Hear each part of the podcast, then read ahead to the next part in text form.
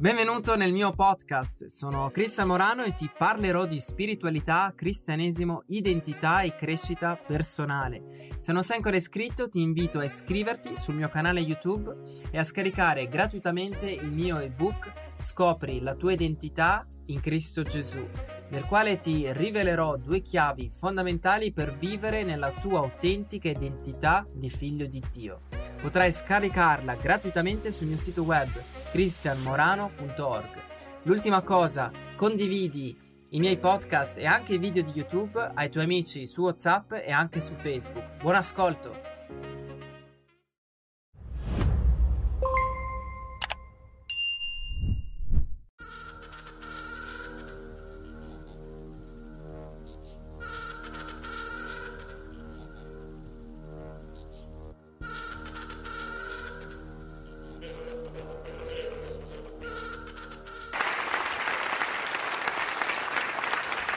When I was a kid, the disaster we worried about most was a nuclear war.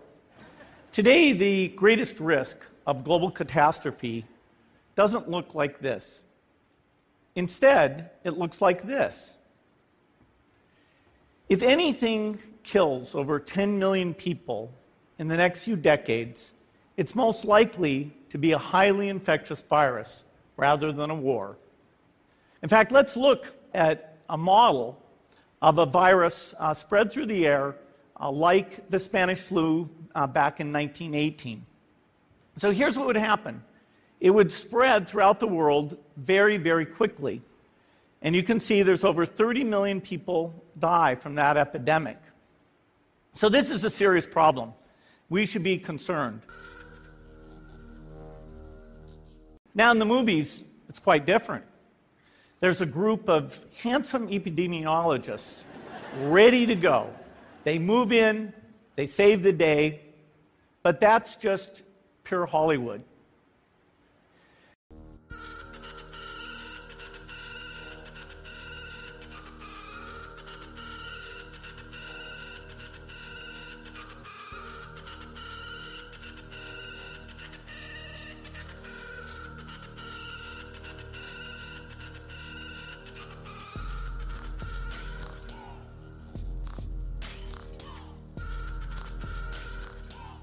But in fact, we can build a really good response system. We have the benefits of all the science and technology that we talk about here. We have advances in biology that should dramatically change the turnaround time to look at a pathogen and be able to make drugs and vaccines that fit for that pathogen. So we can have tools, but those tools need to be put into an overall global health system, and we need preparedness. The best lessons, I think, on how to get prepared are, again, what we do for war.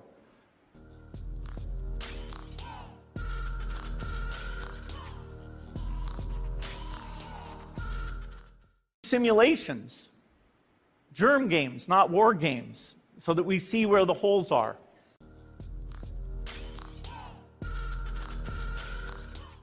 We need lots of advanced R&D in areas of vaccines and diagnostics.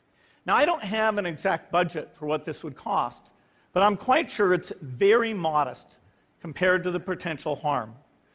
The World Bank estimates that if we have a worldwide flu epidemic, global wealth will go down by over $3 trillion, and we'd have millions and millions of deaths. These investments offer significant benefits beyond just being ready for the epidemic. So I think this should absolutely be a priority. But we need to get going because time is not on our side. So this is a wish. If you gave me only one wish for the next 50 years, I can pick who's president, I can pick a vaccine, which is something I love,